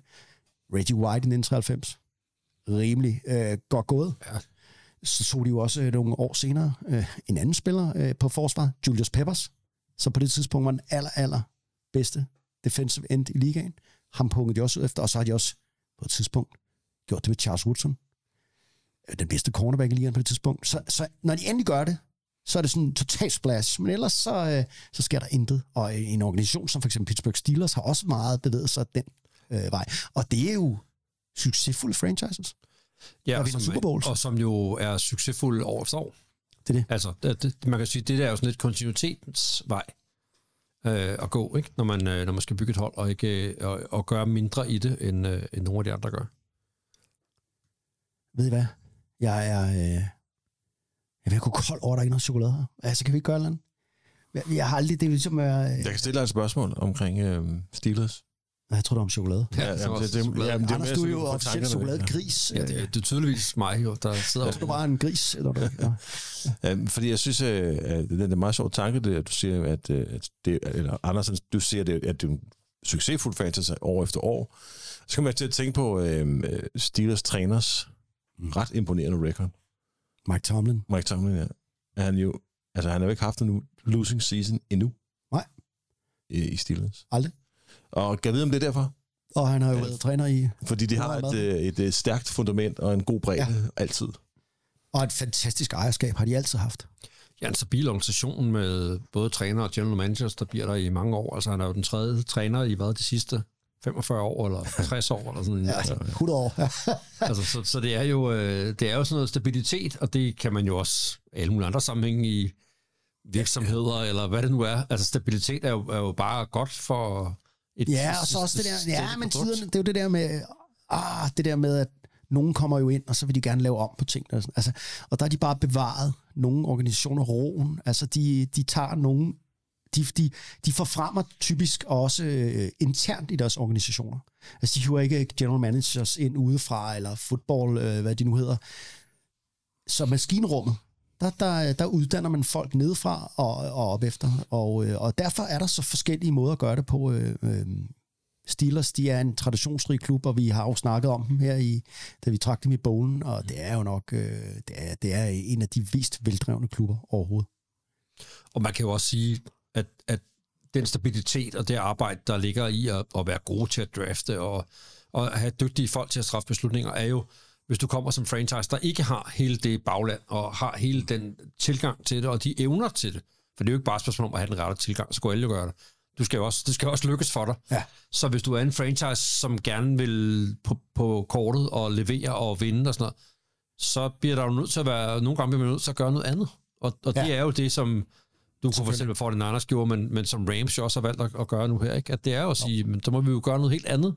Fordi vi kan ikke være, hvis vi skal spille det samme game som dem, så, så vinder vi jo ikke. Og vi kan ikke tage deres Super Bowl trofæ fra dem, og det kan vi heller ikke for en Niners i 94, eller for den sags skyld box i Nej, men 20. det synes jeg heller ikke, man skal. Nej, nej, lige præcis. Så, øh, men, men der er altså ikke den her kontinuitet. Uh, har I mere? Skal vi snakke mere om det her? Det kan vi da godt. Meget. Vil du gerne? Har noget? Ja, det kan, altså, Vi kan altid snakke mere om det ja, men altså, så snak vi ind med, altså, hvis du ikke vil over på nicknames endnu, så... Øh, Åh, oh, nicknames, det vil jeg ellers gerne snakke om. jamen, nu du, du havde mere. Nej, jeg synes virkelig, når vi talte... øh, Der var lige en pointe omkring Saints, jeg synes, øh, man kunne tage med. At det jo ikke bare har været den her super aggressivitet på, øh, på free agency. Nej. Men de jo faktisk også har traded mange af deres øh, draft picks væk. Eller, og, og de har jo ikke bare traded dem væk. De har gjort det, at man trader for et draft pick i år, for at give et- noget væk til næste år. Prøv lige at forklare lidt bedre. Det blev lidt kryptisk for mig. Jeg, min hjerne stod ikke. Nej. For eksempel, hvis man har, man gerne vil har, lad os sige, at øh, Saints har haft et, øh, et øh, andet rundevalg, de gerne ville trade op fra et draft pick i anden runde til slutningen af første runde. Så har de skulle lave en handel med ja. dem. Og hvis, hvis de så gerne vil øh, handle det her anden runde pick for at komme op i første runde, så siger dem, der skal have dem af, jamen så skal vi jo have noget, der, der er mere ja. værdi end det. Ja, men øh, så kan I få vores første rundevalg til næste år i stedet for. Mm. Og så har de jo ikke noget første rundevalg til næste år. Nej. Men så har de fået et ekstra første rundevalg i indeværende år. Øh, og den har de gjort nogle gange. Ja. Og hvor man samtidig har kigget på og sagt, for eksempel, da de vidste, at Drew Brees stoppede, så okay, er det for, at de skal op og have en quarterback? Fordi man må sige, man kan sige meget om NFL, men det er jo, man skal have en stjerne quarterback for at vinde Super Det er tit der, folk trader op, ikke? I Den Jo, det er jo det, de gør. de, de har... Ej, vi skal have den quarterback. Vi bliver nødt til at hoppe op. Ja. Og, så Og det har de gjort et par gange, og den ene gang var det jo for at drafte en defensive end, øh, Marcus Davenport, mm. og de gjorde det også sidste år for at drafte en receiver. Og det har de jo fået noget skæld ud for, Ja, for det er virkelig sige, bizart, ikke? øh, altså, det er Marcus Davenport gider man, og ja, det, det er ja, ja, som, mærkeligt. øh, som jo, de ikke har mere, altså han Ja. har jo været free agent i år. Altså, det er så at være super aggressiv, men uden at bruge den der aggressivitet til at samle de spillere op med, som andre ville være aggressive for at skabe. Altså for eksempel det, Carolina har gjort nu, at traded op og givet så meget for at få lov at vælge quarterback først. At det er en dårlig handel. Det kommer an på, om det lykkes. Ja, det kommer ind på, om det lykkes, og man kan sige, chancen for at få en franchise quarterback, altså den næste superstjerne, ja, det kræver nok, at man drafter tidligt, fordi Ja. ja. det er der, de bliver valgt. Quarterbacks, det går bare tidligt, ikke? Hvem drafter de så? Ja, lige nu lyder rygterne på, at det er, er CJ Stroud fra Ohio State, de er mest alune på, ikke? Det må vi øh, dykke ned i. Øh, Men det tænker vi kigger på, når vi nærmer os øh, det der draft noget, ikke? Nicknames, Anders. Skal vi snakke ikke dem? Ulrik Ulen Jørgensen. The Owl. Det var meget fedt, ikke? Sådan, jeg kan bare se sådan en NFL-film for mig. The Owl. Det minder om en, der spillede i 50'erne. Sort-hvid. Det var bare stærkt. Nej, du kørte med fantasi. Det må jeg undskylde. Det er, sådan er det med min fantasi nogle gange.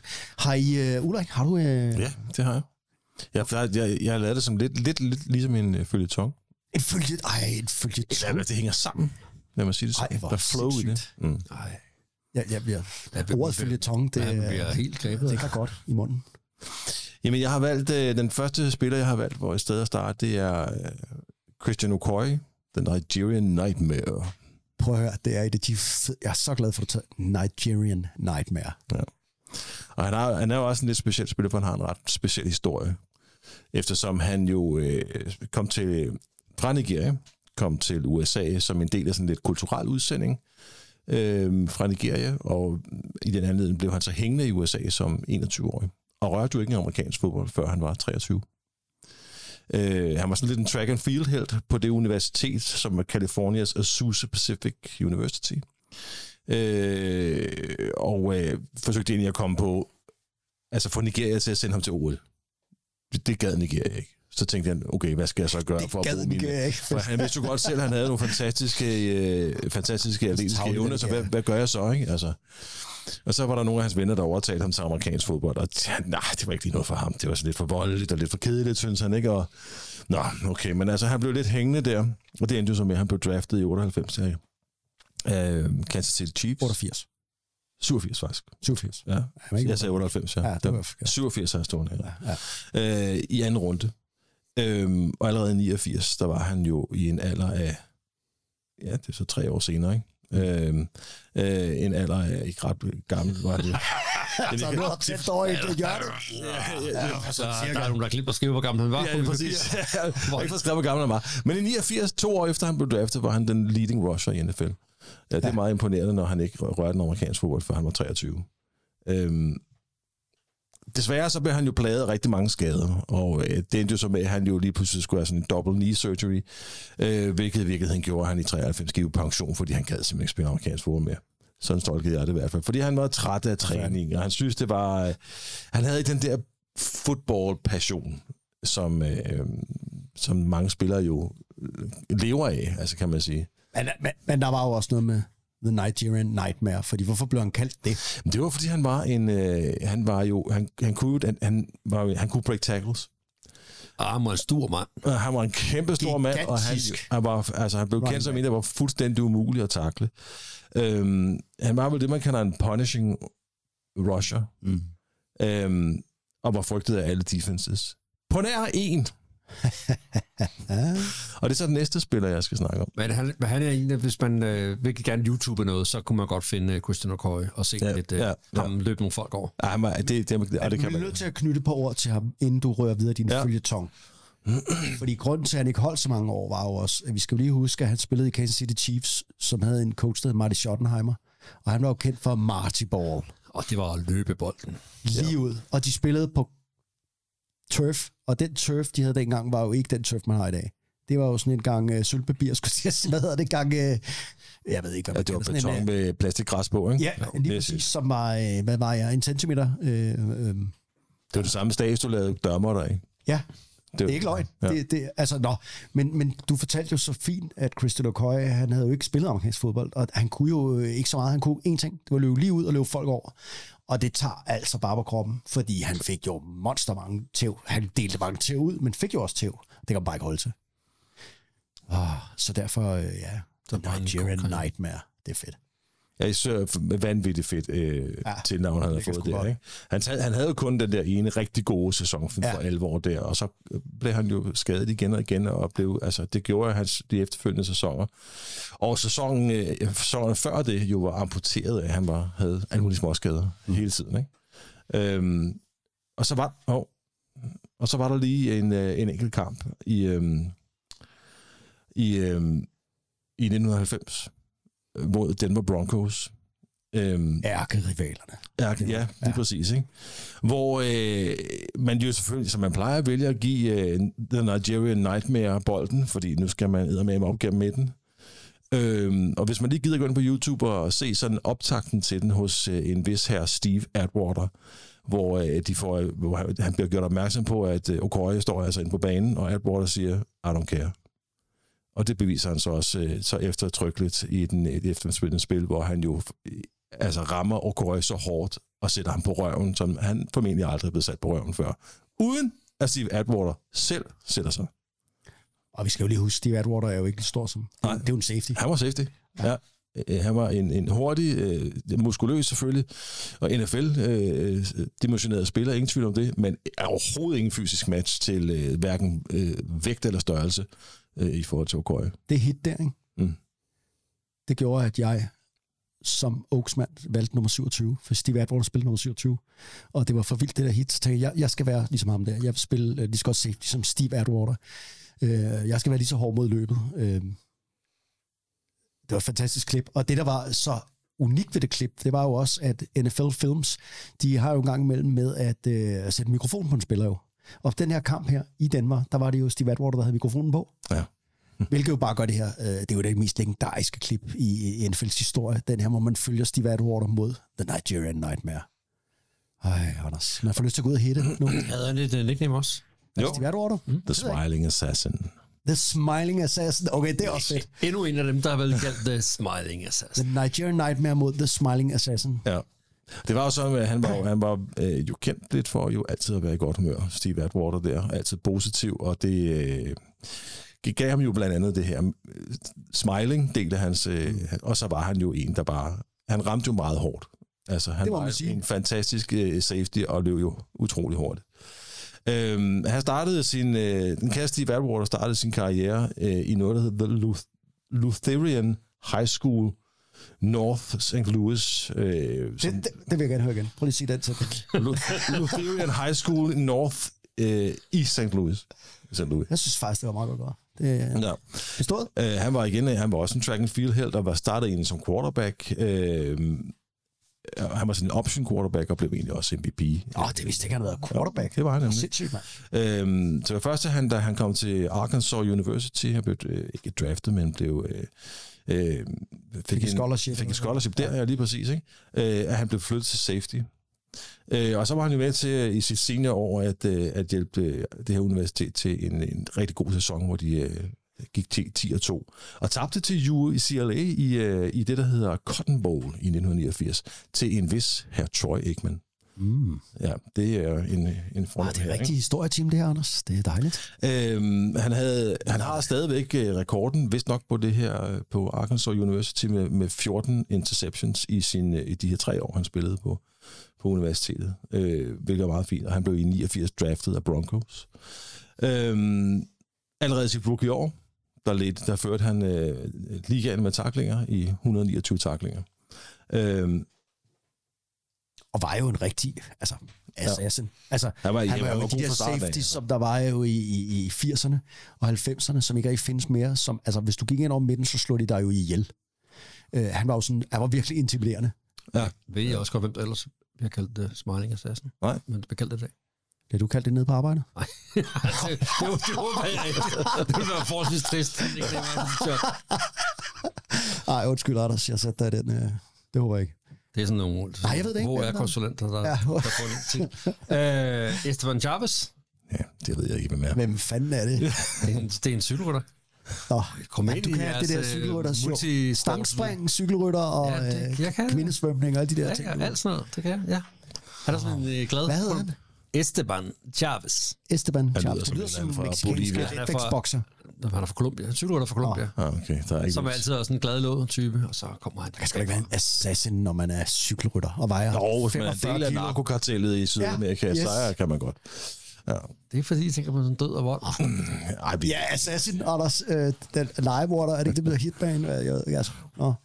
Nå, men det her pågældende år, hvor han jo øh, lavede de her hy- uhyggeligt mange taklinger, blev han stadigvæk ikke Defensive Rookie of the Year, som han, det var hans rookie år. Det blev Derek Thomas til gengæld, For Chiefs. Nemlig. Øh, I sin samlede sæson, 8 Pro Bowls, heraf 7 i træk, øh, som er vist det der rekord, i hvert fald i Broncos. Øh, og hans allerstørste, øh, mest bemærkelsesværdige kamp var Super Bowl 32, som jeg godt kan huske. Ja. Øh, fordi jeg har, var jo Elway-fan dengang, og det var Elways første triumf i, i Super Green Bowl. Bay Packers i møghund. Øhm, så man må sige, at Steve Atwater, udover at Elway selvfølgelig spillede godt den kamp der, og øhm, Terrell Davis jo løb vanvittigt godt og havde en 2.000 yards sæson det år, så vist nok. Jeg kan ikke Nå. huske, det var det år. God var i hvert fald uh, the, the Shizzle. Yes, yes. Så lavede øh, den gode Steve Atwater, han lavede seks taklinger, et sack, et disrupted pass, en forced fumble, og så havde han den her vanvittige presence på, på banen, øh, hvor man jo bare vidste, at hvis Atwater var på banen, så, ja, så, så faldt der branden ned, og sådan var det bare. Han, der var mange, der mente, at han skulle have været MVP i den her kamp her. Det blev Terrell Davis nok fortjent, men ikke desto mindre, så spillede øh, Atwater jo en fantastisk kamp. Og det var desværre også hans sidste store kamp Ja, øh, desværre. og hans sidste store ja, sæson. Ikke? Jo. Øhm, Atwater, han, øhm, Atwater, han gik på pension øh, i 99, hvor han, øh, han havde egentlig spillet med, med, øh, med hos Jets i en enkelt sæson. Ja, han spillede med Jets. Ja, det gør ja, han. det øh, røg derover, men afsatte simpelthen med, øh, med Broncos en, øh, den der klassiske øh, endags kontrakt der for at slutte sin karriere i, i, øh, i Broncos. Han er jo også Hall of Famer, ikke? Jo, Jeg mener, det, han er ikke det? bestemt, Jo. Ja. Øh, fantastisk spiller. Et mega hårdt hit, som jeg husker ham i hvert fald for, som du jo også gør. Øh, og så den her kamp øh, i, i Super Bowl, hvor han spillede af Super Bowl 32, som jeg jo husker øh, tydeligt. Hvis man går ind og googler Steve Atwater, eller YouTuber ham, så er det her hit på øh, Nigerian Nightmare der selvfølgelig. Men der er jo også et hit fra Super Bowlen, hvor øh, han, øh, ja, øh, roamer the middle, hvor han hammer en øh, receiver, sig selv og en anden defender ud. De bliver alle sammen slået ud på et spil, hvor han, øh, ja, han, øh, han går til den. Øh, sådan må man ikke spille fodbold mere derude, men øh, det er stadig smukt. Det måtte man dengang. Øh, og han var en af de barskeste af de barske fyre. Øh, Christian Ja. Okoye glemmer ham nok ikke. Det var The Nigerian Nightmare føljetongen? Smiling Assassin. Ja, den, den, den tredje spiller ville jo have været Elway. Men ham har vi jo faktisk snakket om i gang for ikke så længe siden. Hvad fanden var hans nickname? Hvad var hans nickname? Hvad? Havde han ikke nickname? Ja, Jo, The General blev han kaldt, og The Comeback Kid. The Comeback Kid, ja. Ja. Anders, er du... Øh, skal du øh, lege med i nicknames? Eller? Ja. Skal du? Ja. Ej, det er godt. Jeg valgt Det var en, også lidt skuffende. en af de crazy nicknames. Fedt. The Mad Stork. Så Matt Stork. Ja. Fedt. Den gale stork. Det er bare fedt. Det er sgu da et fedt nickname. Det er faktisk fedt. Det er over i uh, fugle øh, ja. igen. Der Der er, er en, der hedder... Du der er en, der hedder Gal- Owl, du Det hed var bare- Mad Owl, du hed Mad Stork. ja. Ted Hendricks, ja. defensive end, outside linebacker for ja, Colts og Packers og Raiders tilbage i øh, 70'erne. Spillede 15 sæsoner. Det er var i, var i fire, ja, især, øh, var i fire Super Bowls. Øh, og var jo... Øh, ja, hvorfor er det nu, man får nicknamet, når man bliver kaldt noget med stork? Ja, det ikke. Det er Høj og tynd ben. Røde ben, det er tynde med ben. tynde ben, ikke? Lange tynde ben. øh, og så var han jo sådan en uh, crazy man. Det var også derfor, han vendte- endte i det der Raiders hold der i omkring 1980, ikke? hvor han var, var en, en gal De mand. samlede jo på sådan nogle galninge. De samlede som en gældning, hvor han var en af dem. Jeg synes bare, det er et fedt nickname. Han er i Hall of Fame. Der blev Ja. ja. han uh, valgt ind i 1990. Så, Og sådan en rigtig prankster, der lavede mærkelige ting. ja. Alle fodboldhold har sådan en der. Sådan en, øh, der er lidt speciel, ikke? Ligesom John Riggins for Redskins også. Øh, og jeg tør godt sige, at vi også i Oaks havde Jakob Mørk. Ja. Altså nogle, Nicknamet Bob. Bob. Bob Mørk. Bob. Bob. Meget mærkeligt. Man hedder Jakob, men det blev til Bob. Det blev til Bob. Ja, Samtidig når man har nicknames. alt som sådan en ekscentrik, og man aldrig lige ved, hvor øh, man har øh, som øh, med hensyn til øh, ja, kan være i et lunefuldt humør, og øh, hvad ved jeg, kan finde på hvad som helst øh, spøjse ting, pranks, men altid kan levere på fodbold. John Riggins havde også et nickname. The Diesel. The Diesel. De har sgu alle sammen. kan jeg godt huske. ja. Skal jeg hoppe over på den Ja, tag det ud. Gør det. Jeg har, øh, jeg har været en af mine favoritspillere for 80'erne og 90'erne. Pepper Johnson. Altså Peber Johnson. Og øh, det var bare sådan, at... at Ja, øh, hvad, er der nogen, hvad der- hedder han virkelig Ja, fornavn? Der er ingen, der ved, hvad han hedder, fordi han hedder bare Pepper Johnson. Og dengang øh, var han jo... Øh, ja, ja, han... Øh, jeg tænkte bare... Øh, der var ikke nogen, der vidste, hvad han hed. Han hedder Thomas Johnson, meget kedeligt, og det er navnet Pepper Johnson. Ved du, hvorfor han hedder Pepper Johnson? Altså, jeg kan i hvert fald en anekdote om, hvorfor han hedder det, hvis jeg husker rigtigt. Ja. Det er noget, hans mor fandt på at kalde ham. Var, næsten. var det ham, hvor moren også spillede linebacker? Nej, Var det ham? nej. Der er en af de der Giants linebacker, Ja, hvor vi snart, jeg kan sgu ikke huske, hvem fanden det er. Det var noget med, at han puttede peber på sin uh, cornflakes? Jo, I stedet for sukker, spillede han peber. Og, og prøv, prøv at det er, det er så ikke moren, det er så mormoren. Men Nå, det er okay. rigtigt, da han var barn, og det, altså, ej, jeg, jeg synes bare, sådan nogle nicknames er så fede. er det ikke- Prøv at høre, han var en stodder i 80'erne, ikke? som inside linebacker på de her Giants hold med Bill Belichick og, og Bill Parcells som coaches. Ja, Lawrence Taylor og Carl Banks som outside linebacker. Lige præcis, ikke? Det kunne ikke blive mere ondskabsfuldt. Og så var der Pepper Johnson, og som niårig, der spiste Pepper Johnson peber på sin cornflakes. og prøv at det er jo derfor, han var sådan stodder. For helvede. Kom i gang derude, børn. Spis noget peber for helvede. peber på jeres cornflakes. Hvis I vil være store inside linebackers sammen med Lawrence Taylor og Carl Banks, så, øh, så skal du også spise. Og ja, Nu sagde du Lawrence Taylor, ikke? Det, det, det synes jeg er urimeligt at sige. Der var ikke nogen, der kan blive lige så god som Lawrence Taylor. Det, der kan ikke lade sig gøre. Det er der ikke. Spiser din søn uh, peber på sin... Selvfølgelig gør han Nej, men der er heller ikke meget Pepper Johnson i min næse. Ja, så øh, ja, det er jeg ked af. Det kan være, du skal give ham noget peber på cornflakesen. Det kan være, kommer. Øh, Prøv det i morgen tidlig. Men I kommer ned der til morgen. Øh, Nu skal du se, jeg havde lækre cornflakes til dig. tusmørke og lidt søvn i øjnene, der skal op og have formningsskolen, og så lige køre en gang øh, Peber på, peber på cornflakes. Pepper Johnson. Ja, det Bare ikke for at gøre ham færdig. Han, så han var jo sådan en, der fulgte Bill Belichick rundt. Han var i Giants mange år, så da Bill Belichick blev coach i Browns, så røg han derovre og spillede øh, inter linebacker. Så røg øh, Bill Belichick jo til Jets, og defensive defensive coordinator under Bill Parcells der, der tog de Pepper Johnson med. Og da han retired efter mange år, så blev han jo træner i Patriots øh, under Bill Belichick. Det var Pepper Johnson. Har du en, Anders, til en, en nickname til, vi skal... Det, der, der, der, er jo mange, ikke? Det er jo, Der er virkelig mange. Der er jo en lang liste. Der er jo masser. Altså en af de andre sjove, små historier, ikke? Øh, det er jo Dave Kasper, spillede tight end for det samme Raiders hold, som øh, The Madstock gjorde Ah, på. du kører rigtig Raiders ind. Ja, men det. det er godt. Ja, det er fandme. Fordi øh, han havde jo også han havde jo et øh, nickname på grund af sit efternavn. Han hedder Kasper til efternavn. Og på samme tid var der jo en berømt tegnefilm i USA. Freddy Ghost. The Friendly Ghost, så han blev kaldt. Kasper. The Friendly Friendly Ghost. Ghost. Men det er sgu da et facedødt navn. Ja. Og Det venlige spøgelse. Hold op. og så havde de jo et, et spil i playbooken, hvor han løb en post, ja. og det hed Ghost to the Post. Ghost to the Ja, post. det var faktisk meget sjovt. Det var meget sjovt. Altså. Ja. Det var, Åh, jeg sagde, det var en, jo. det var en lille sjov en. Åh, jo. Ja, ja, det var det kan ikke alt sammen være sådan Jamen, noget. jeg synes det er faktisk nogle af de der er, er federe, de der, hvor folk hedder noget mærkeligt. The Galloping Ghost, det er endnu bedre. Ja, den er også den er, den er fed, ikke? Åh, jo. Øh, men, men det der, hvor det sådan er... Altså, nej, Jeremy nej, det er selvfølgelig også fedt, men det der med at blive kaldt et eller andet mærkeligt, det synes jeg var sjovt. Som Bob, når man hedder Jacob. Nå. Nu har du to, ikke? Ja. Anders, du har haft to. Mm. Tiden er ved at rende fra os. Lad mig lige komme med en også, så har jeg også haft to. Ah, og jeg vender jo selvfølgelig til Green Bay, ikke? Klar. De år, hvor jeg synes, øh, ej, hvor jeg begyndte at blive fan af dem. Hvor de var rigtig gode i starten af 90'erne og midt-90'erne. Til en ikonisk spiller. Gilbert Brown, Åh oh, ja.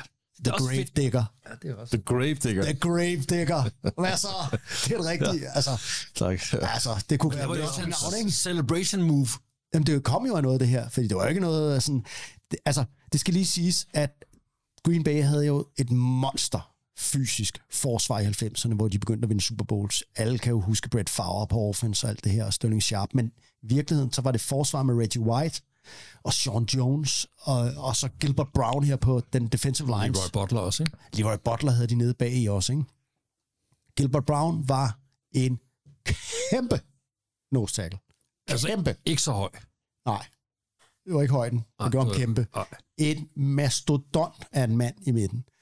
Og øh, de der nose tackles, vi har engang lavet en episode om de her kæmpe mænd, de fascinerer på en eller anden måde både fans, men også de andre spillere. Når det endelig lykkes dem at lave en interception, eller lave et sack, eller et eller andet, så er de andre spillere, det er, altid, det, det er ligesom sådan en medaljon for holdet, eller sådan, de har sådan en eller anden speciel effekt på det. Vi kender det jo godt, når vi selv har spillet. Mm. De der kæmpe mænd, de er sjove, men Gilbert Brown var kæmpestor. Så spillede han med sådan en øh, solbrille på, øh, så man kunne ikke se, om han lignede, ja, han lignede jo sådan en rigtig, jeg ved ikke, hvad han lignede, køleskab. Han var skide god, og øh, han, øh, når han øh, fik lavet et, øh, en, en tackling øh, for loss, eller et sack, så øh, gik han hen, øh, sådan rigtig wrestleragtig, superbryderagtig, og så tog han sin, sin imaginære spade frem, og så gravede han et hul. Og så begyndte uh, The Grave Digger at grave, ikke? Fordi, uh, og fansene elskede den, når The Grave Digger, han stod og gravede, og de andre spillere, de kom ind for at grave jo graven til quarterbacken. Ja, det er det, han gjorde. The Grave Digger. Og øh, han blev faktisk så elsket i Green Bay, og spil, ja, han var jo også skide god. Han, han, han var en øh, meget, meget vigtig brik for dem i deres championship-år. På et tidspunkt fik han øh, mulighed for, altså øh, andre hold ville gerne købe ham. De tilbød ham store kontrakter, men han sagde, jeg er ligeglad, jeg vil være i Green Bay for færre penge. Det kunne man godt lide deroppe i Green Bay. Øh, han blev også kendt for The Gilbert Burger. Det var sådan en øh, burger med øh, ekstra alt, øh, men uden tomat. For det kunne det ikke lide. Og det betød, at øh, og Burger King havde en kæmpe kampagne først i Green Bay, men så blev den delt ud til hele hvad hedder det, Wisconsin, øh, med den her øh, The Gilbert Burger. The Gilbert Burger, som man så kunne bestille i, på alle deres restauranter i Wisconsin. Jeg vil gerne have en uh, Gilbert Burger. Giv mig ikke Grave Digger. Hold kæft, hvor er det wrestling uh, 1991. Ja, det tænker jeg, det er totalt, øh, hvor gik han over wrestling bagefter. Det gjorde han ikke. Men nej, ved du, hvad han gjorde bagefter? Nej. Det skal vi lige med. Han øh, blev træner for et lingerie-hold. Ej, det er værste. Ja. Åh, det der... Øh, jeg hader det, mand. kæft, mand. Altså, for, for 2011-2014, så var han øh, head coach for Green Bay Chili. Eller Chill, tror jeg det hed, faktisk. Kan du ikke lige forklare, hvad lingerie Nej. football er, Anders? Nej, det kan jeg ikke. Kan du fortælle, hvad Kan vi lingerie, med kan du at fortælle, hvad lingerie vi er? skal ikke bruge tid på det i den her fantastiske... Er han i live stadig? Stop, mand. Ja, ja. Okay, for jeg tænker, han var godt af et så ihjel ham der. ja han var kun ah, han var 154 kilo. Nå, nå. Det var hans kampvægt, da han spillede. Ja, men jeg tænker, 154 det er ikke et godt grundlag for et fortsat liv bagefter. Ja, høj. Han er 1,88. Det er jo godt fordelt Kæmpe på nogle mand. Ja, ja, det sidder han godt, jo. Lingerie, Anders. Det er undertøj. Det er damer i sådan noget frækt undersøg. Så Det var aldrig gået i dag. du er så på for at tage det af. Det er sådan noget, ikke? Jo. Ja. I USA lavede man simpelthen en fodboldliga med kvinder i fragt undertøj Med, spiller udstyr på. med hjelm og shoulderpads. Meget, meget roligt. Og så det der. Og der, der trådte Gilbert Brown selvfølgelig til. Ja, med sin erfaring, fed. Ja. sine kompetencer. Jesus Christ, mand. Så helt kan man vel ikke finde derude. Ulrik, du ville jo ønske, det var dig. Ej, jeg synes, det er noget af det mest nedværdige øh, ever. Jeg tror ikke, det findes mere. Kæft, mand, jeg synes, det var tåbeligt. og, jeg, og, og, og, jeg kan slet ikke forstå de der kvinder, der vil indlade sig på det der, mand, og blive totalt til grin. Ah, Penge. Ja. har du hørt om det? Nå, men, men hvor, hvad skete der med værdigheden? Jeg spørger bare. Penge? Ja, alright. Fair nok. Ah, nu skal du, det er jo en uh, hederlig og ordentlig sportsgren. Nej, Nej, det er ikke fodbold. gå væk. Oh, det var nicknames, vi kunne blive ved og blive ved og blive ved. Øh, og det skal vi ikke. Nu skal vi til at runde af for i dag. Jeg tænker, vi inden vi skal runde af, så skal vi jo lige øh, have bowlen frem. Ja, vi skal det. Jeg har. Vi skal have bowlen frem. Fordi Så er der- det er en ny sæson, men Men, vi mangler stadig hold. 40 år efter. Vi skal have et hold for bowlen. Det er Hvem skal tage, du har bowlen er fremme her, det er spændende. Anders Said. Værsgo, Anders. Hold op, der er mange tilbage nu. Du, du skal ikke kigge ned i bogen. Ja, Han tog et, det er jeg fint jo nok. nødt til at se på Giver du mig det? Og det var meget pænt. Du plejer selv at folde ud. Nej, nej, så kan du få lov at låse okay. læse op. Ej, hvor er du venlig. Vi har ellers haft mange. Åh, oh, der står Green Bay Packers igen. Nej, utroligt. Der står, Gud hjælp med, Kansas City Chiefs, Nej. Fedt. Super Bowl-mesterne. Har vi virkelig ikke snakket om det? Og, og, måske har vi, vi ikke kan huske det så. Fordi at, uh, bowlen er jo et uh, tilbage, altså det er jo, uh, hvor mange hold er der nu? 32, er det ikke sådan der? Jo. Så det har taget fire sæsoner at komme Ja, igennem. og, og der er flere nu, vil jeg bare sige. Ja, men, Ikke så mange, men øh, der er stadig nogen. ah, Kansas City Chiefs, det er jo spændende. Ja, det er god historie Det det. også. Ja, og du snakkede jo lige om den Nigerian Nightmare. Måske vi skal høre om ham endnu en gang. Kom vi derfra? Ja. Oh, jeg synes, det var fedt at snakke uh, fodbold igen. Jeg synes virkelig, uh, jeg må sige, jeg synes, at dagens emne, det, uh, det var fedt at høre om salary cap og, og de forskellige måder at gøre det på. Det er noget af det, mange fans, tror jeg, ikke uh, ved så meget om. Nej, og det er jo heller ikke noget, man behøver sådan nørde i bund, men det er måske meget godt lige at have et billede af, hvad det er for noget, når, når det, det, der fylder i NFL så- i øjeblikket. Ikke? Om nogle gange er nogle fans, ja, hvorfor fanden tager mit hold ikke og kører nogen? Eller, jamen, det kunne jo så være, fordi at de ikke havde nogen penge. Jeg havde brugt pengene. Ja, eller den slags ting. Oh, jeg vil bare sige tak til dig, Anders. Uh, tak til dig, Ulrik. Øh, Tak til Ronny for, for ingenting, tænker jeg. Ja. ja, jeg gider faktisk ikke takke ham. Jeg trækker tilbage. Men uh, jeg vil godt takke jer lytter, fordi I lyttede med. Og uh, så er der ikke andet at sige, uh, keep swinging, ha' det bra. Tag det lungt. Tak for den gang. Næste gang skal vi snakke om The Mighty Kansas City Chiefs, de regerende Super Bowl-mestre og deres alt for vilde quarterback, Patrick Mahomes. Men vi skal også zoome lidt ind på det underlige NFL-fænomen, nemlig kickere med navne på fire bogstaver. Er det magi, eller er det et tilfælde?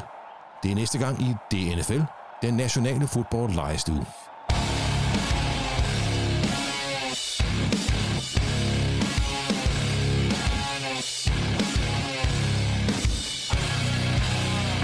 step on my toes, let the weather go. It's been a long wait in bed. Say what? We blow. Let's go. This is the time to shine. Everything wrong should be right. Girls, you in control. Not the government, not the government. Nothing changes, never stops. Say what?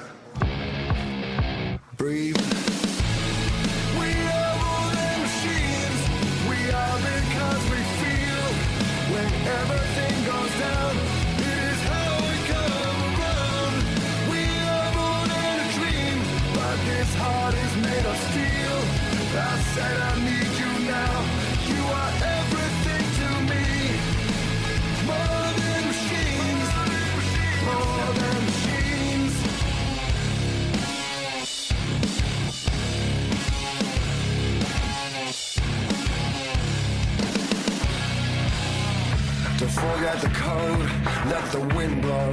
You can't be assured of a window. Shame, bro, we know you foe. Is the news in blood. Everything wrong should be right. The earth dies. It's a money thing. It's a money thing. Nothing changes. Never stops. Say what? breathe.